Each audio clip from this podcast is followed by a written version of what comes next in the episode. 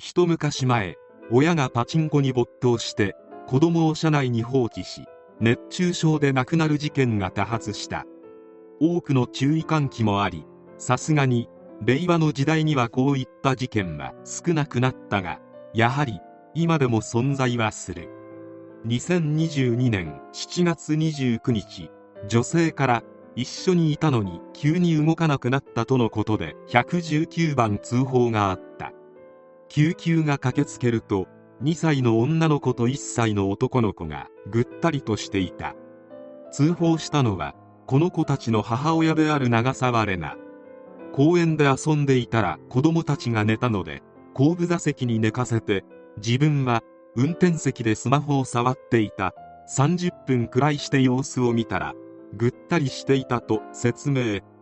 子供たちは緊急搬送されたが、間もなく息を引き取った。死因は熱中症。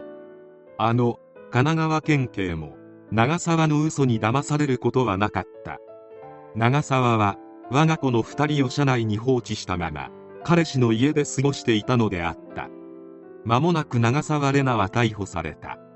長沢玲奈は事件当時にじゅういっさい、母子家庭で育っている。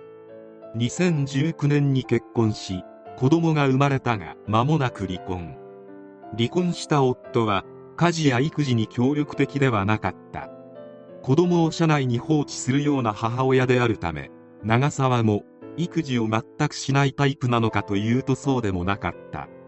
事件発覚後、ネット上では長沢に対する批判が渦巻く中、近所の住民の長沢の子育てに関する噂はそんなに悪いものではなかった。長沢を知る人によると、家の前で遊んでいるお姉ちゃんと弟が道路に出ないようにしっかりと見守るような奥さんでした。チャイルドシートもまめに交換していたし、自分が見た限りネグレクトのような印象はありませんでした。母親のお母さん、つまりおばあちゃんが母子と一緒に暮らしていましたが、ほとんど見かけたことはありませんとのこと。また エスエヌエス でもママ友と子育てに非協力的な父親についての愚痴を共有することはあっても、子供を可愛がる姿の写真などもあり、至って普通のお母さんという印象だった。しかし長沢には子供を車内に放置するという前科が多々あった。今回の事件が起きるさんしゅうかんほど前、県内の量販店の駐車場で車中に子供たちを放置し、警察が駆けつけるトラブルになっていた。警察や児童相談所にも厳しく注意され、警察には上申書を提出している。裁判で明らかになるが、本人曰くそれ以外にもなな、はちかい、長い時にはいちじかん近く子供を車内に置き去りにしたことがあった。それでもなんとか子供は生きていたため、これくらいなら大丈夫という思い込みを長沢に植え付けてしまったのである。しかし事件当日はしちがつまつという夏真っ盛りで、その時期の車内がどんな状況になるかまでは長沢は考えつかなかったようである。事件が起きた日、シングルマザーとなっていた長沢は別の男性と交際していた。この男性はもともと高校生時代に短期間交際していた中で、再び付き合うことになったのは事件が起きるいっかげつほど前からである。この男は数ヶ月前から長沢に子供がいることを知りながらも猛アタックしており、それに引っ張られるように長沢もたびたび男の家に行っていた。事件当日、少し前に喧嘩をしたことから、当日は仲直りのために長沢はクッキーを焼いて持って行った。車で男の家に向かったため、車内に子供を放置。お菓子を渡したらすぐに帰るつもりだったが、男に引き止められ、長沢は男の家で寝てしまった。そうして悲劇は起こった。子供たちが暑さで苦しんでいたその時、長沢は男の腕枕でぐっすりと寝ていたのである。放置開始から約にじかんよんじゅっぷんごに車に戻った長沢は、子供がぐったりして動かないことに気づいた。ここでいちいちきゅうばん通報するが、この時に車を男の家からひゃくはちじゅうメートルほど離れた公園の駐車場に移動させている。そして救急と警察が到着し、長澤は公園で遊んでいたら子供たちが寝たので後部座席に寝かせて、自分は運転席でスマホを触っていた。さんじゅっぷんくらいして様子を見たらぐったりしていたと虚偽の説明をしたのである。車を動かし嘘の供述をしたのは男に迷惑がかかるからと思ったからである。追及していくうちに長澤の供述に矛盾点がいくつも出てきたため、間もなく長澤を逮捕。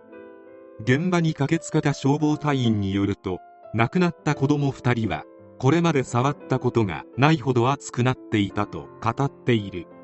裁判にて長澤にどのような判決が下されるのかが注目された。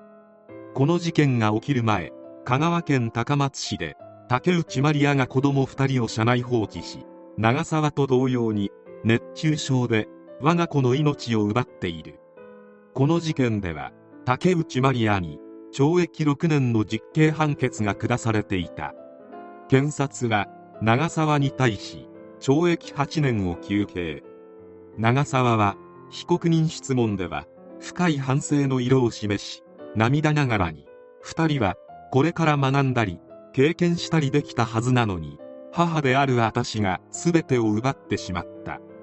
もっと大切にできたのに、母親の自覚が薄かった。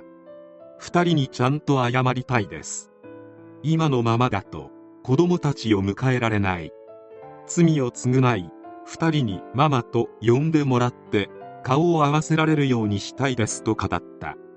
そして下された判決は懲役さんねんろっかげつ。裁判を担当した木山信郎裁判長は長澤に対し、あなたはものを知らないし考えが足りていない、はっきり言って大人として未熟ですと厳しく説諭しながら、一方で悪意などは全く見られず、無知や未熟で危険に対する意識が薄かった。過失犯の色彩が濃いとして異例の温情判決を下した。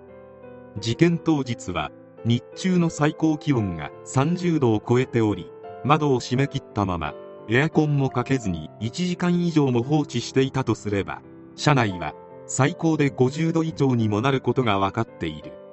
こんな温度の中ではいちじかんどころかじゅうごふんで人体にとって危険なレベルであるという。自分は彼氏の家でエアコンの効いた涼しい部屋で過ごす中、炎天下の車内に放置され苦しんだ子供たちは本当にかわいそうである。